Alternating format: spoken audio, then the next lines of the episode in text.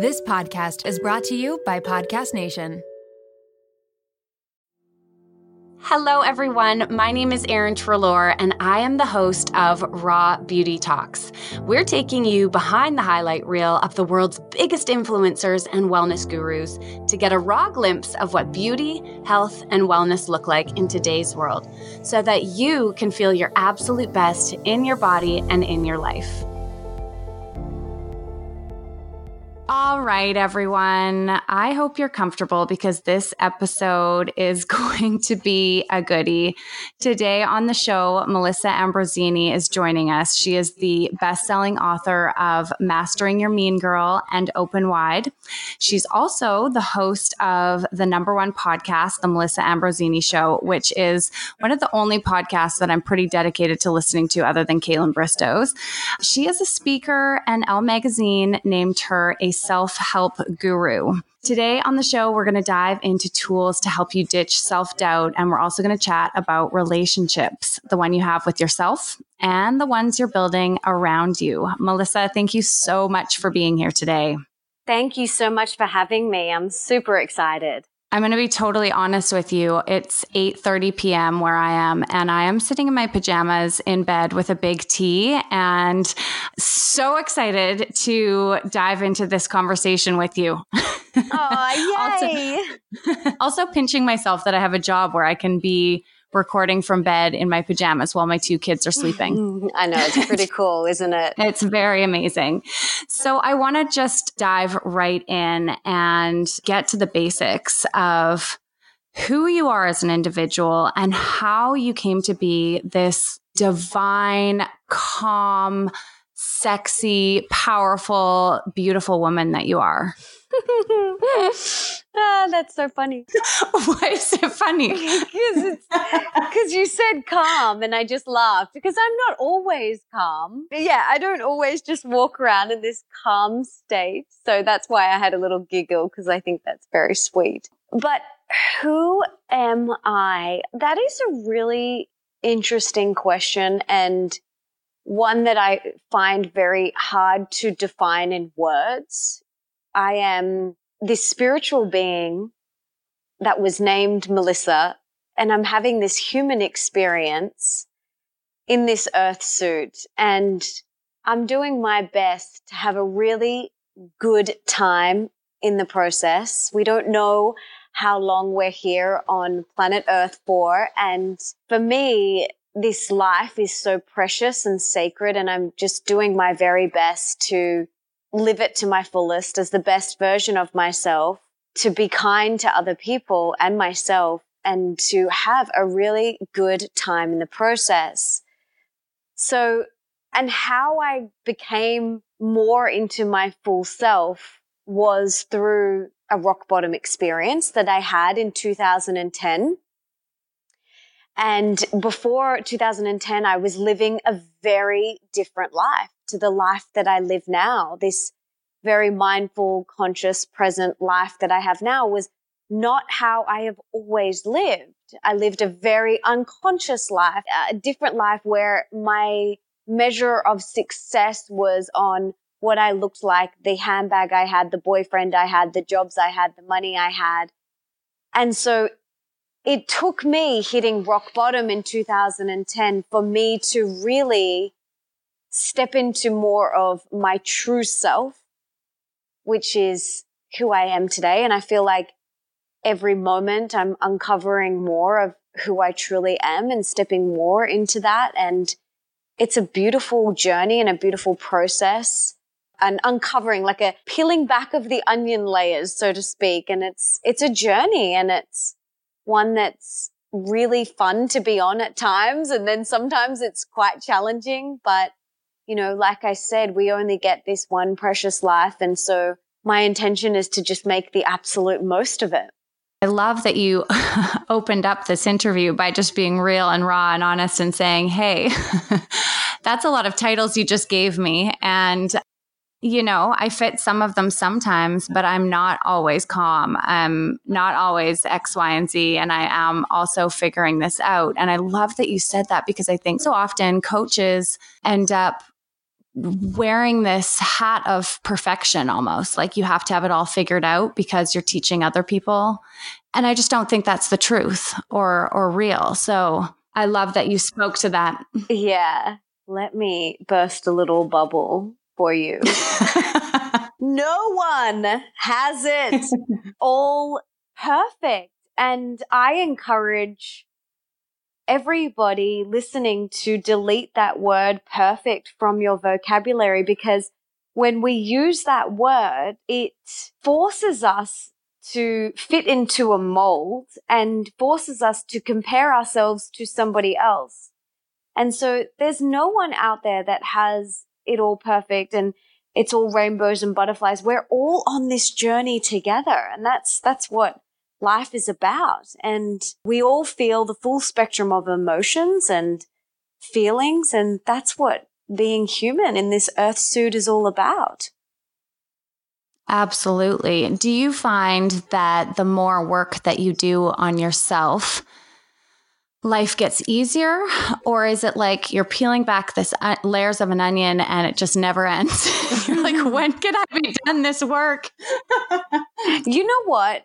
yes, it gets easier. And yes, it's like, whew, sometimes you just think, oh my goodness, have I made any progress? But yes, it definitely does get easier. The more inner work that you do, the more you flex your self awareness muscles, the more you sit in stillness and you meditate and you go inward and you heal and you evolve and you grow, the easier life becomes.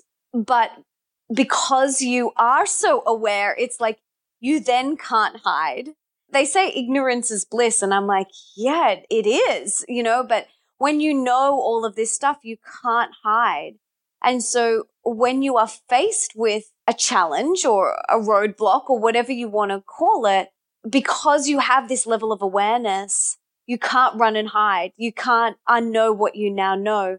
And so you have to face it and you have to deal with it and you have to move through it. And the more work you do, the quicker you have to do that. I feel anyway. That's what I've found for myself. I know too much now that I can't sit in suffering like I used to. I know that everything is happening for my highest good. I know that the universe has my back and it's always unfolding exactly the way it's supposed to. So when I am faced with a roadblock, I know too much. I can't sit in suffering and go, poor me, woe is me. I have to feel it and then move through it with as much grace as I possibly can. And I think that's just it. It's it's learning how to move through the different emotions and challenges that we're faced with and recognizing that when we come out the other side, even if in those moments we feel a little torn up and broken, we come out the other side stronger and more self aware. And I don't want to say further along, but in a different place than we were before. And that I usually find is a very beautiful experience.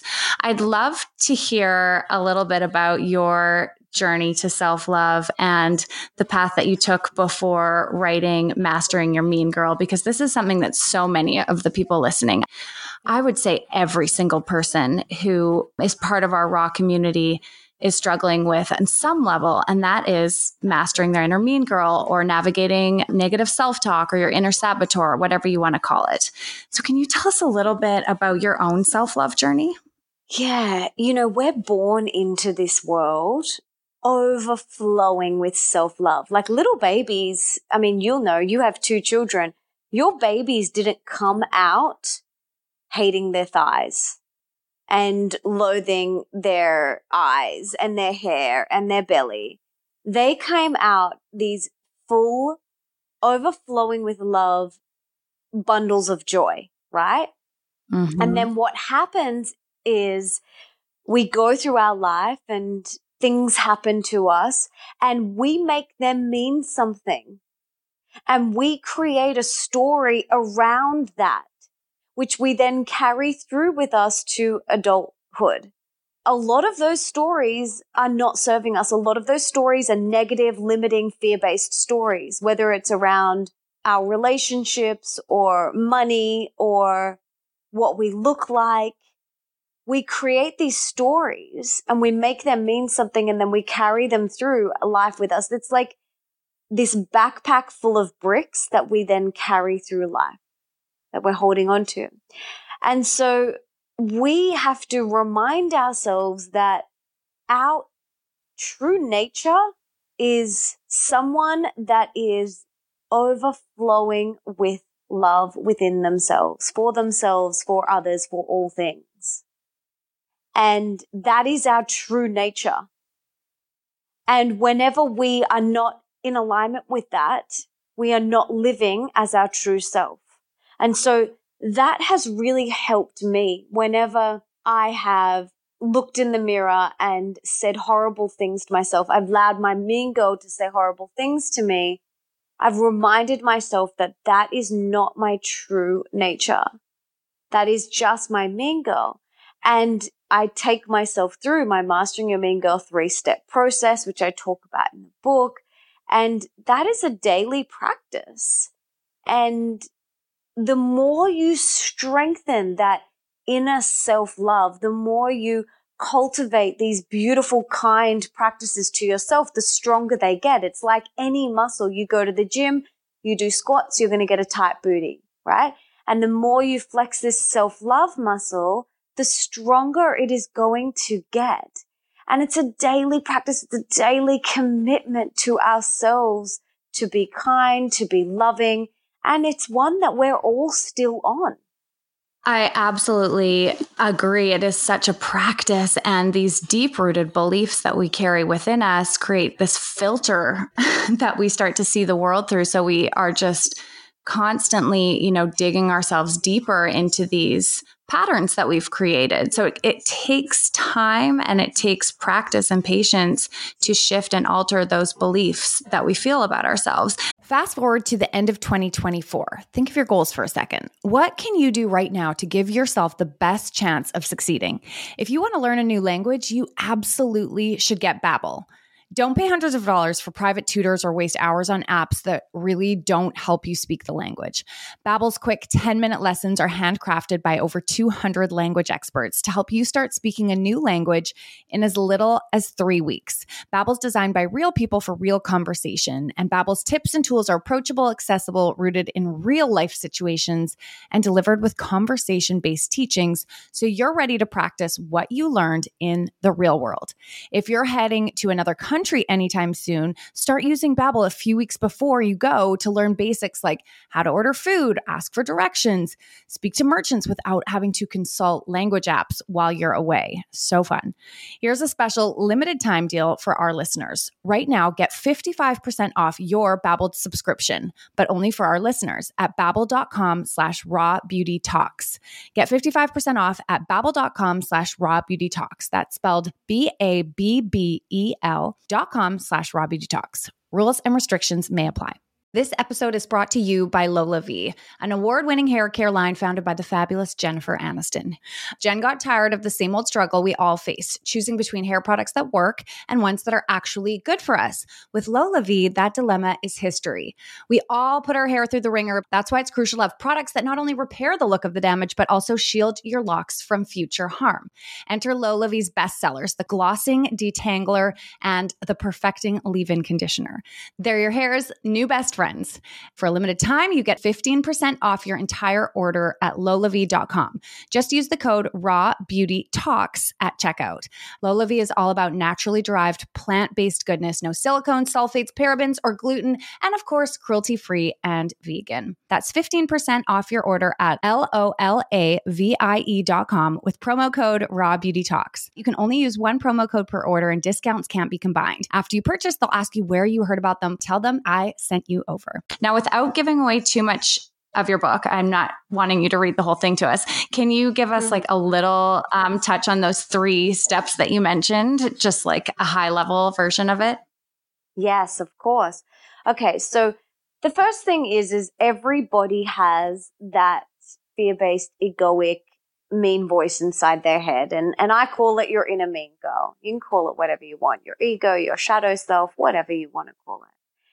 And women have between 60 and 80,000 thoughts a day. So that's potentially 60 to 80,000 negative, fear based, limiting, mean girl thoughts. That's a lot of you're not good enough, you're not pretty enough, you're not smart enough, you'll never get out of debt, you'll never meet the guy, who do you think you are, you can't write a book. That's a lot, right? And so we have to reprogram, we have to learn how to master our mind so that we can come back to our truth, which is love. And how you do that is with these three steps. It's very simple, but doesn't mean it's always going to feel easy. And the first step is awareness. You have to become aware of what is going on, what she is saying to you. What awareness is key to any transformation, any internal transformation. Okay. And so the first step is awareness. Become aware of what it is that she is saying. I like to write it down or I say it out loud. I might say it to my husband. I might say, my mean girl is telling me that I can't write this book. Or my mean girl is telling me that I'm not smart enough to write this book. And that's the first step. You've shone light on something that's dark. It's no longer dark. The second step is we gently close the door on that thought. So what most people do, myself included in the past, I have done this is you open the door to that thought. You let your mean girl come in. You let her live with you. You let her use your clothes and your toothbrush and she eats all your food and she's now living with you, right? And so instead of that, when she comes knocking on your door to plant those limiting fear based beliefs, you say, thank you, but no thank you. I'm not interested today. Visualize it like an annoying salesperson who comes knocking on your door to sell you something that you're not interested in. You'd say, thank you, but no thank you. I'm not interested. You don't slam the door in her face. It's not about killing, smashing, or, you know, annihilating the ego. It's simply about saying, thank you, but no thank you. I'm not interested in your limiting fear based negative beliefs today. Thanks. Bye bye. And so that's the second step. We gently close the door. And the third step is we choose love instead. And so we come back into our heart and we say, hang on a second. Is that actually true that I can't write a book? Is that actually true? No, that's mm. actually not true. And I come back into my heart and I have a message to share. I'm a very capable writer and that is just my mean girl that was telling me that, but I can do this. And so that's the three step process. It's a little internal chat that you have with yourself you become aware. That's the first step. Second step, gently close the door. And the third step is you choose love instead. And because, like I mentioned before, we have 60 to 80,000 thoughts a day. You may be doing that 60 to 80,000 times a day. And the next day it might be 50,000. And the next day it might be 40 and then 30 and then 20. And then you'll get to a point where you might only have like one pop up a day or maybe like one a week. And then you're like high fiving yourself and you know that you've made progress and you're like, awesome, this is great. And that's the place we ultimately want to get to where we're out of our head. We're not living in our head. We're living in our heart space. We're being so present that we're in the moment. We're enjoying the moment. That's the ultimate goal, right? It's only when you go up into your head that you're screwed. That is such a beautiful tool that you've just given everyone. So thank you so much for that. Were you nervous before you wrote your books?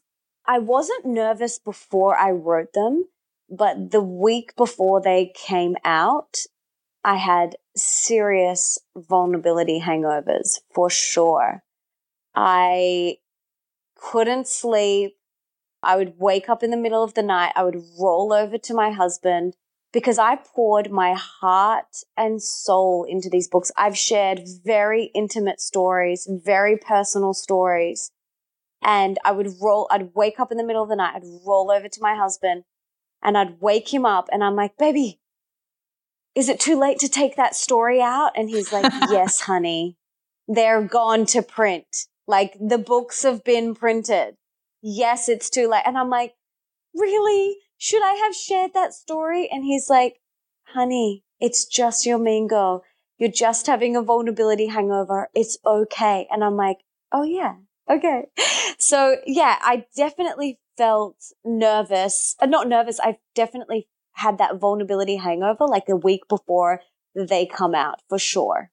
Yeah, I think it's so important for people to know that it's really rare. I mean, with a lot of the top performing people in the world, that they never have the vulnerability hangover or that fear never comes up, but they've just learned to move through it or to acknowledge it for what it is, which is exactly what you had to do. So I think sometimes there's this misperception that people are just confident and they write the book and it goes out and that's just what they do. But there is usually from the conversations I've had with people, still vulnerable feelings, still moments where you're wondering, what the hell am I doing? That you just have to move through. And then do you find as you move through this, because you've done a lot of amazing big things, that that mean girl voice quiets down after you've just done it? Yes, absolutely. So it's almost like the only way that you will grow is by mastering her and then you grow a little bit. And then the next time she pops up, you master her again and you grow a little bit again. And you keep growing and keep growing. It's definitely a process and a journey. Now, you mentioned your husband, Nick, who you are very open with. You run a business or two businesses or four businesses with him. you have a lot of mm-hmm. things going on. And you share a lot about your relationship in this beautiful book, Open Wide, which I want to dig into because I feel like people are more connected now than ever before with social media. But research is showing that we feel less connected and more lonely than ever before. So I want to dig into how we work to create deep, healthy relationships that we're craving. And I feel like you're the person we need to talk to about this.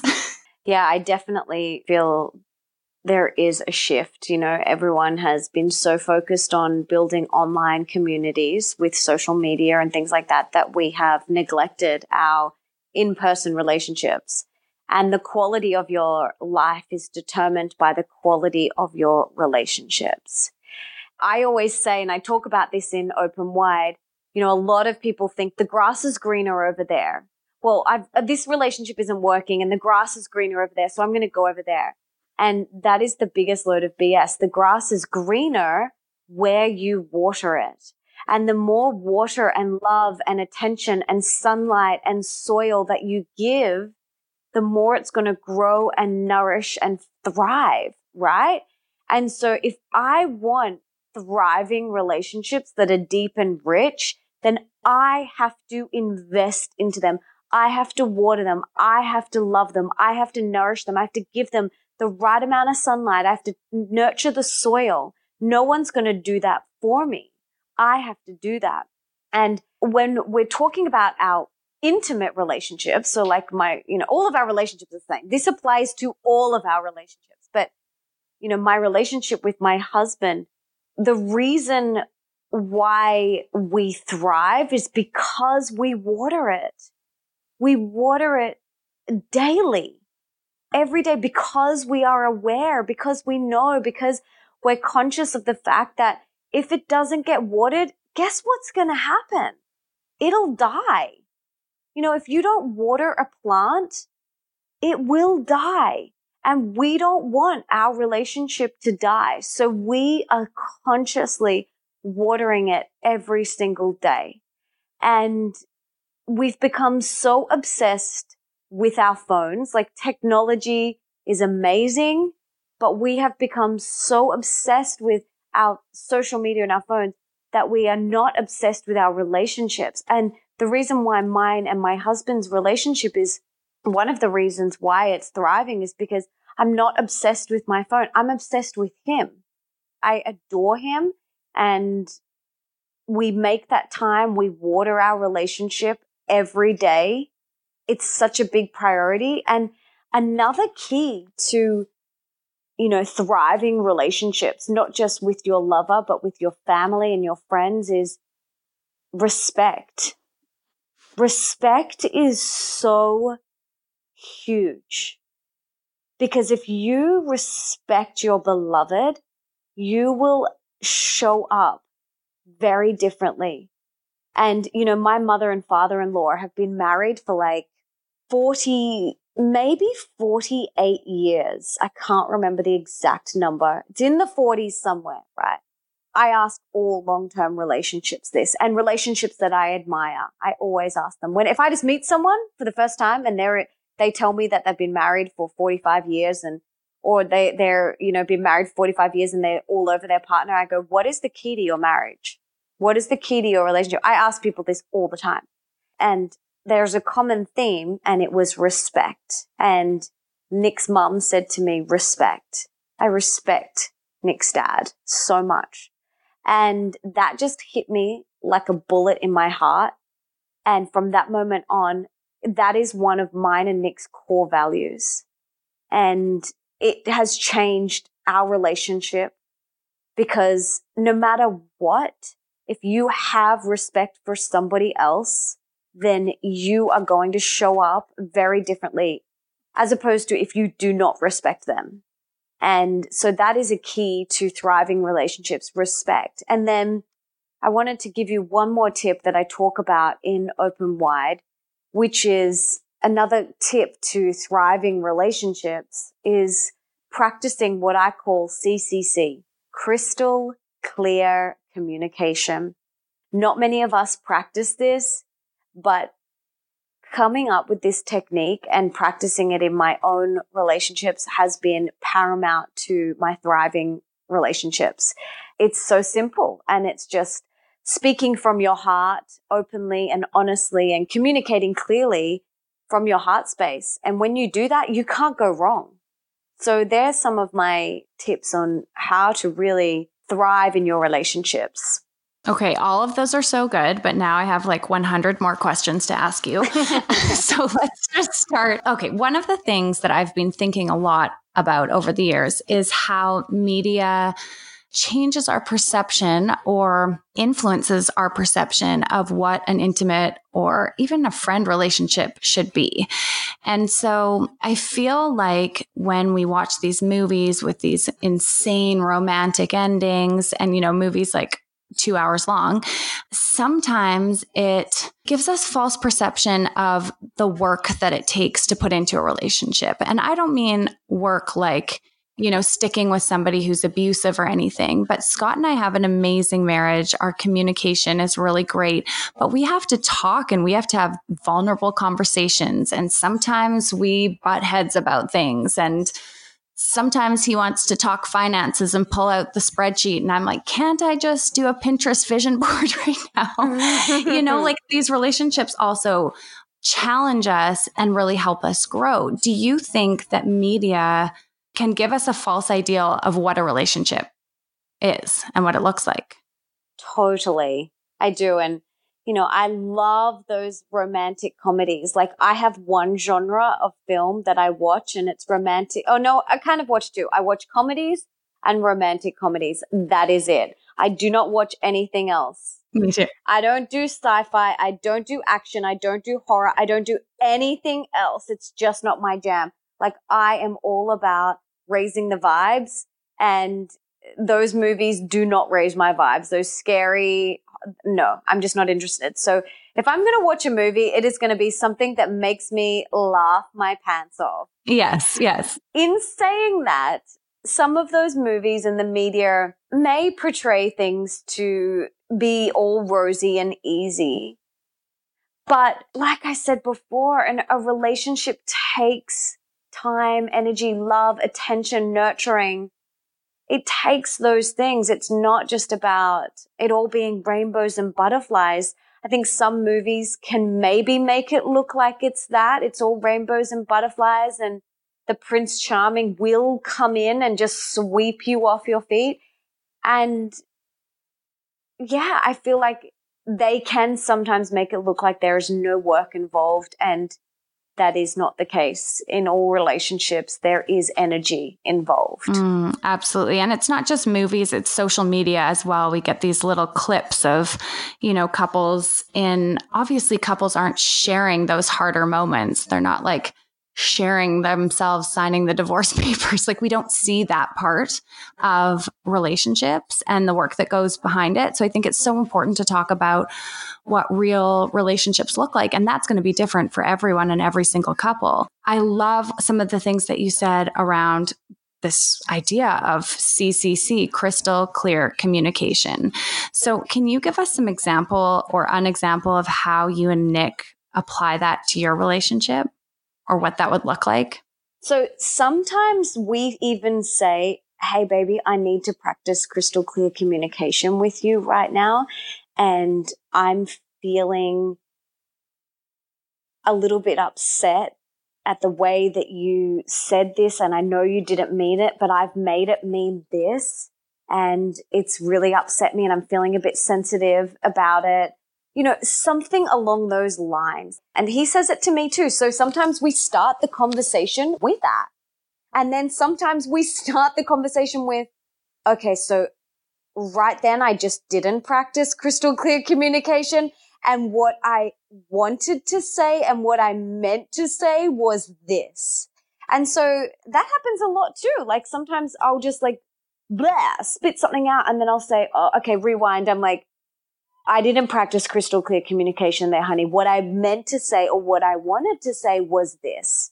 And he's like, okay, cool. That's how we talk in our house. I have a 13 year old stepson and we will say to him, like, use your voice, practice crystal clear communication.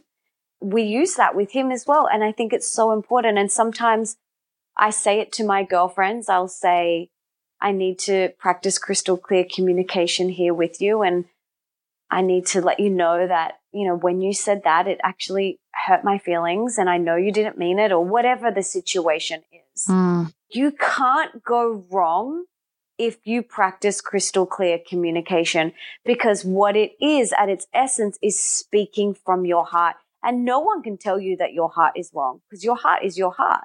The trick is just giving yourself that time and space, if necessary, to speak from your heart versus from that like angry, frustrated, pissed off voice that can then trigger your partner that's sometimes the challenge for people. So I love what you said is that sometimes you might say the wrong thing and then it's hitting rewind and acknowledging, okay, I didn't practice what crystal clear communication and I'd like to try that again. Here's what I actually meant. Do you and Nick ever just like get at it and just argue and like completely throw CCC out the door? let me answer that in a second, but I just want to say there is no saying the wrong thing as well. Like there is no right and wrong, and there is no saying, oops, I said the wrong thing because it's all progress. You know, there is no right and wrong. So like if I go to say something, I don't say, sorry, I said the wrong thing. I just say to him, okay, I didn't practice crystal clear communication there. And what I wanted to say, truly wanted to say was this. I'm just trying to think of an example. I'm trying to think of a recent example, if there is a recent example of when we have just completely let that go out of the window. And I can't think of one off the top of my head, but there are times where I'm like, you're annoying me so much right now. yes, there are those times, of course, like him, not so much. Like he might say to me, I'm getting angry right now, so I just need to like walk away for a minute or I'm getting frustrated and so I need to walk away. Like, you know, we're quite good at doing that. We never want to suppress our emotions. Like, I don't want him to suppress his anger or suppress frustration. Like, I'm like, yeah, go feel it. You know, like I want him to feel it and I want to feel it too. And I've had to, at the start of our relationship, like he would try and maybe say something you know, don't, you know, you don't have to feel that. And I'm like, no, no, I want to feel these things. Like, I want to feel them because I don't want to suppress them in my body. So, you know, I'll like sometimes be like, oh, I just, I need to like let this anger out or this frustration out. And I might just like, or like, you know, just get it out somehow. Like, I might just like jump on the spot or something. But because we have that respect, like, it's more just like, oh, you're annoying me. But it's not him annoying me. It's me annoying myself, you know, like, it's never about the other person. It's always about ourselves and, you know, what I'm getting frustrated or annoyed or angry about is truly to do with me and not to do with him. It's to do with the triggers that are being triggered within me and it's not got to do with him. So I think it's really important to sit with your partner and, you know, work out your core values. And when it comes back to respect, then you are a lot less likely to speak to each other poorly. While I absolutely hate saying goodbye to summer, I have to admit I'm pretty excited about the cozy fall days ahead, wrapped up in a big sweater with a warm tea by my side at all times. Who's with me? I know some of you out there are feeling the same way. Well, one of my greatest obsessions in life is David's Tea because of their selection of over 100 loose leaf teas, including so many exclusive blends like carrot cupcake, s'more chai, and pumpkin chai. I'm also getting my daily dose of vitamin C every morning with their blend Sunny C, which is bursting with freshly squeezed orange. This fresh, bright tea will leave you feeling like summer never left. As we head into the cooler months, I'm stocking up and I'm so excited because for a limited time, David's Tea is offering you 20% off everything in store and at davidstea.com when you use the code RAWBEAUTY20. There could not be a more beautiful gift to give someone, including your sweet self. So head on over to David's Tea and use the code RAWBEAUTY20 to get your discount. All right, let's get back to the show. Now, you have a pretty dedicated meditation practice, from what I understand. How does meditation help support you in your relationships and in managing things like those triggers and in cultivating love and respect and adoration for your partner? Oh, meditation helps everything. Meditation doesn't just help your relationships, it helps everything because it's like the, it's the inner work you know, we take a shower to clean our outside. Meditation is like an internal shower. It cleans the inside. And so the more that you meditate, the more that you sit with your emotions, the cleaner that you're going to be and the more you're going to show up as your best self. And so it's so important, you know, that Nick is doing his own work and I'm doing my own work there have been times where he has let his meditation slip. And I noticed him getting more frustrated at just little things that wouldn't normally frustrate him. And so I sat him down and we had a little love bubble, which is where we can talk openly and honestly to each other. And I practiced crystal clear communication and I said, Hey, I, I've noticed that you're getting like angry and frustrated over like little things. I feel like maybe you should get back into your meditation practice. And he was like, yeah, I think you're right.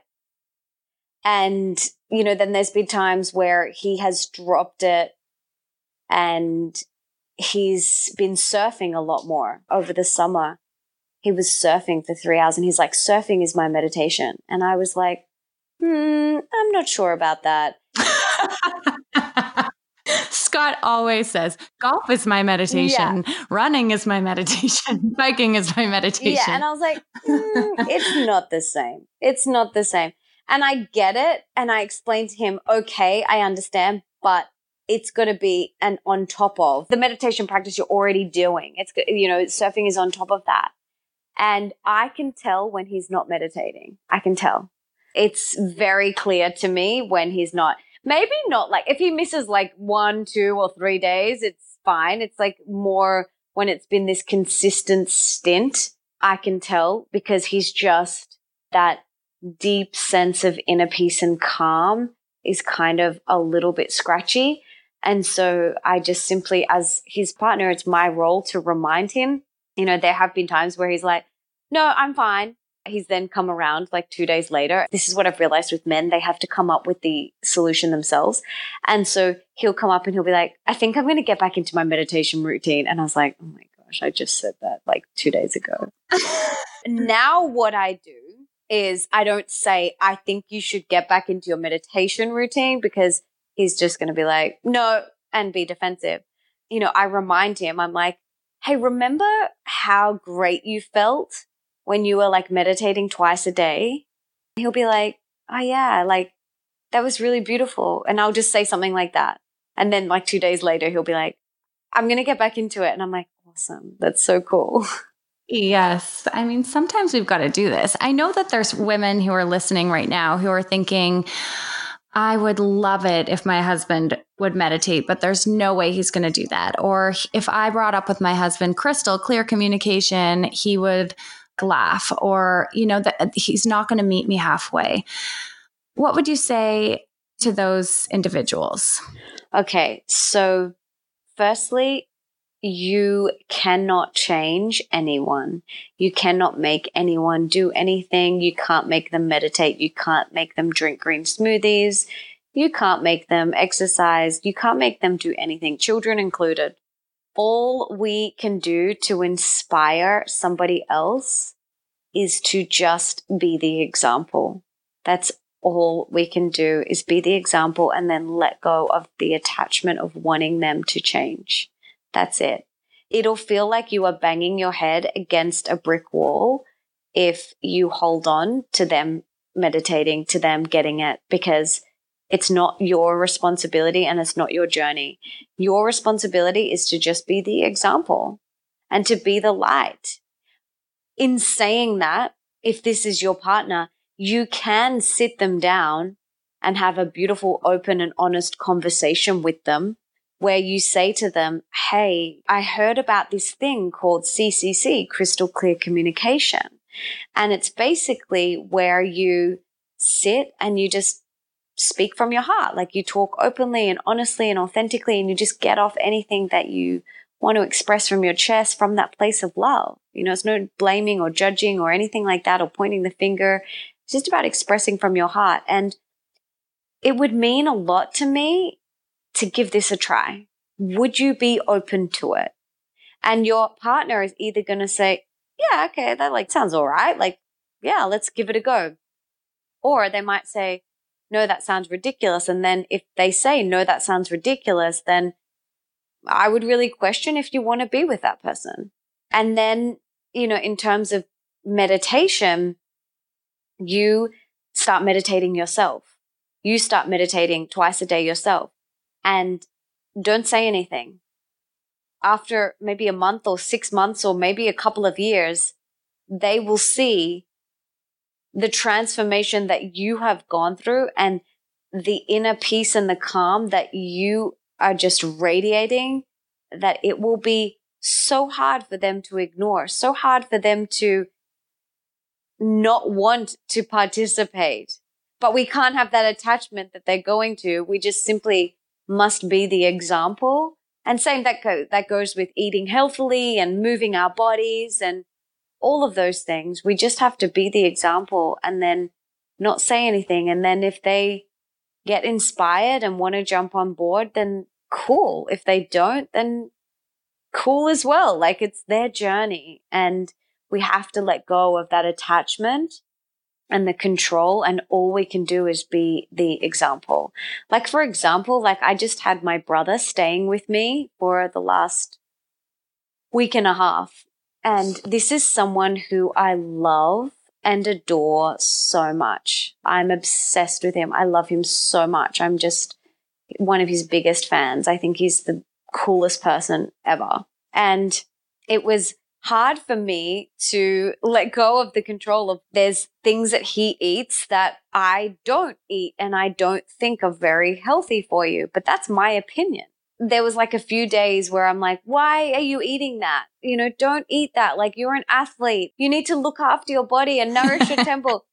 And then he just looked at me and he's like, Mel, you have got to stop. I'm going to eat this I'm enjoying this. You're actually ruining it for me because I was really enjoying it and you just ruined it for me. Yes. And I was like, oh my God, I'm so sorry.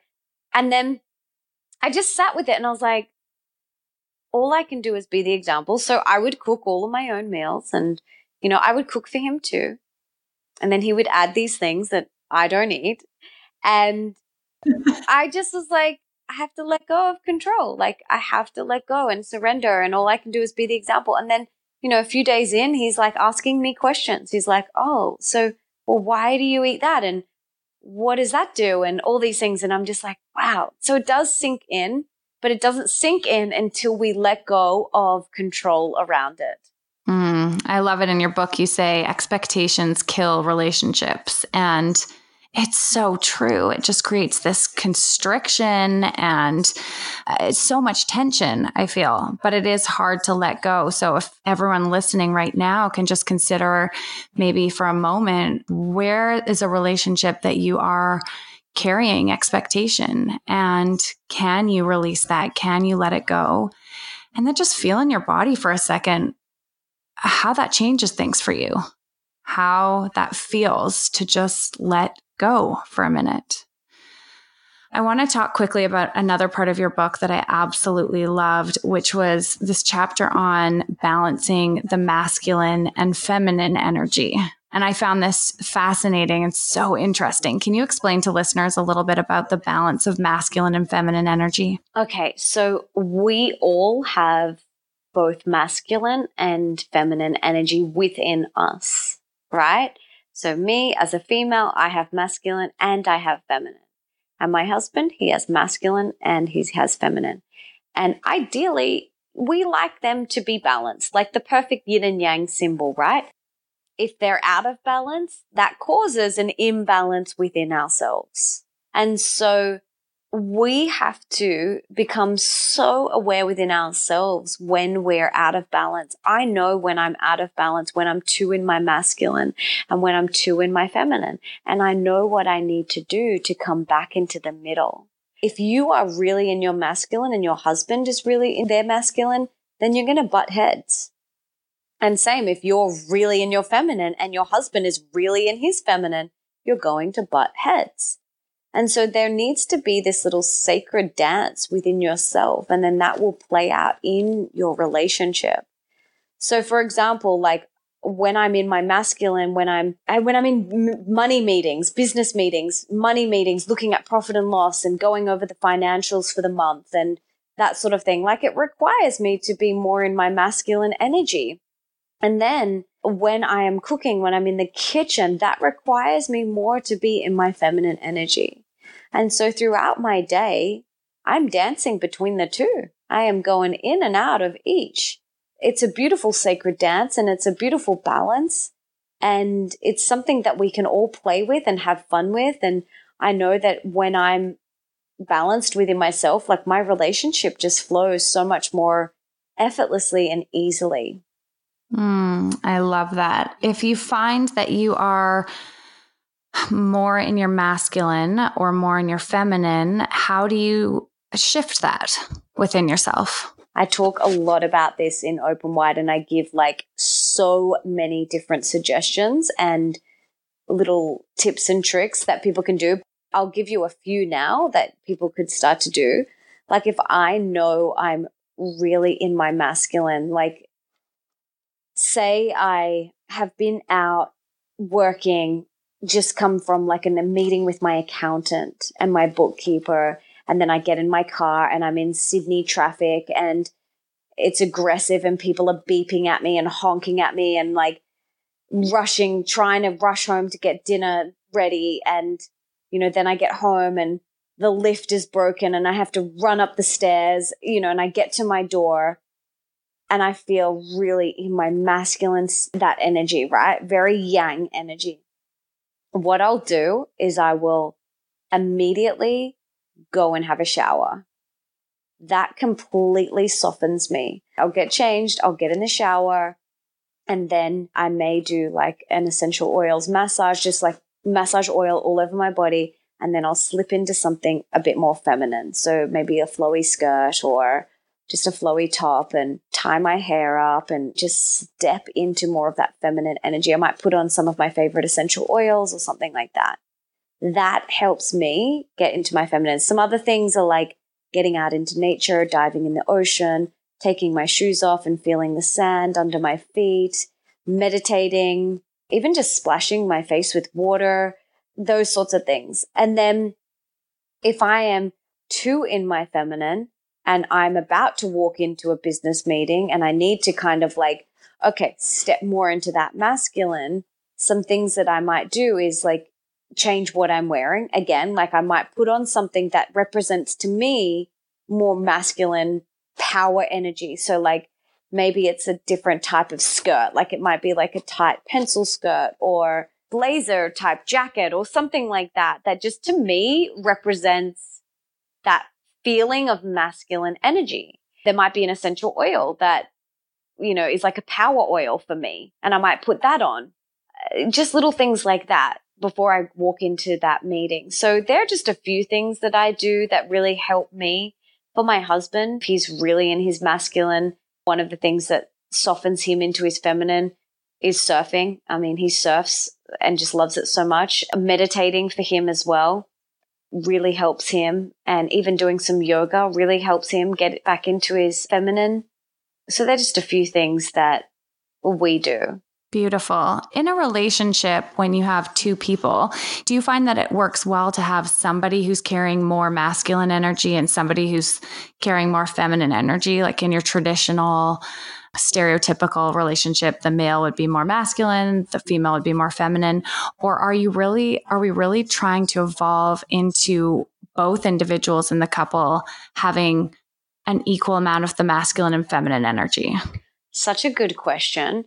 I personally, within my relationship, we thrive best when Nick is a bit more in his masculine and I'm more in my feminine.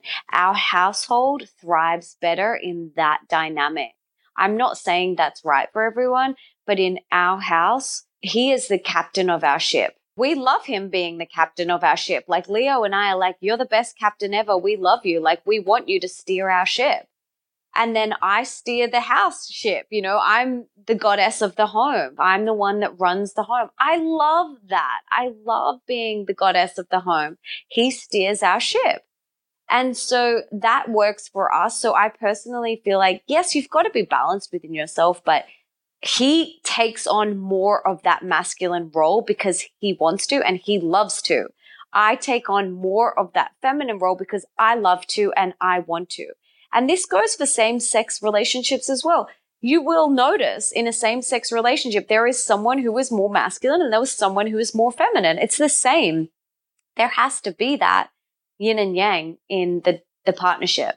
I've also started to notice with a couple of our friends who are in amazing marriages as well that there are a couple that I can think of where the female is steering the ship. And it's interesting because it seems to work in their relationships. Like their female, the moms are still steering the ship and the dad has found a role in that as well. And it's working and i think we'll see more and more relationships that are shifting a little bit as we see more women in the C-level suite seats and you know pushing in their career as well. So i think there's lots of room for ebbs and flows which is kind of cool that we're in that time now. Absolutely. And i was just chatting with a friend yesterday and she was telling me about one of her friends who they're on to their second child and he is the stay at home dada and she is the doctor. That dynamic works for them, you know, and it's just like there's no rules. It's just what feels right for you and your partner in your home. So cool. You've given us so many tools and tips and resources for people to apply to their own relationships. I'm going to really encourage everyone to get her two books, Mastering Your Mean Girl and Open Wide. They are incredible. Melissa also has some beautiful programs online and a free video masterclass for Open Wide that's, as I said, free, which is really cool because you get to watch her and Nick just like sitting on a couch chatting about all of this stuff together. So I love that you have that. We'll make sure that we link to it in our show notes. Melissa, if you had to leave one message to women of the world, what would it be? Life is so precious and so sacred, and we have no idea how long we're going to be here for. We don't know. And so we really need to soak up every single moment. We need to show up as the best version of ourselves, the fullest version of ourselves, because we just don't know what's around the corner. So soak it up and enjoy every single moment. Cheers to that. Now, other than your books, where can people connect with you online? Well, definitely come and subscribe to my podcast, The Melissa Ambrosini Show. I love it so much. It's so much fun. I do Monday motivations, and then on every Thursday, I interview experts from around the world. So make sure you subscribe to that. And then I'm very active on Instagram and Facebook. So come and check me out on Instagram. It's just Melissa Ambrosini. If you discovered me through this podcast, come and tell me what you learned from this episode with Erin, I would love to hear what you learned, your top three key takeaways. I read all of my messages, all my DMs. So please come and connect, and I can't wait to meet you. Thank you so much for being here today, Melissa. That is it for this episode, but be sure to subscribe to the podcast so you don't miss a single show. If you like this episode, please take a moment to leave a review, take a screenshot, and share it on social, tagging at Raw Beauty Talks. We'll be regramming your posts every week. As we wrap things up, remember your body is different than any other body out there. So as you listen to these episodes, keep tuning back inward to see what resonates with you.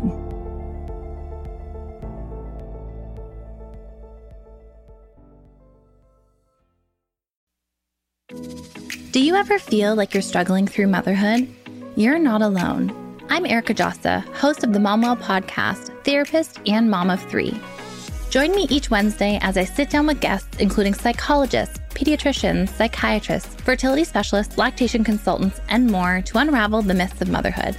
With expert advice, practical tips, self love, and some coping skills to help you along the way, you can become the mother you want to be. Listen to the Momwell podcast at momwell.com slash listen or on your favorite podcast platform.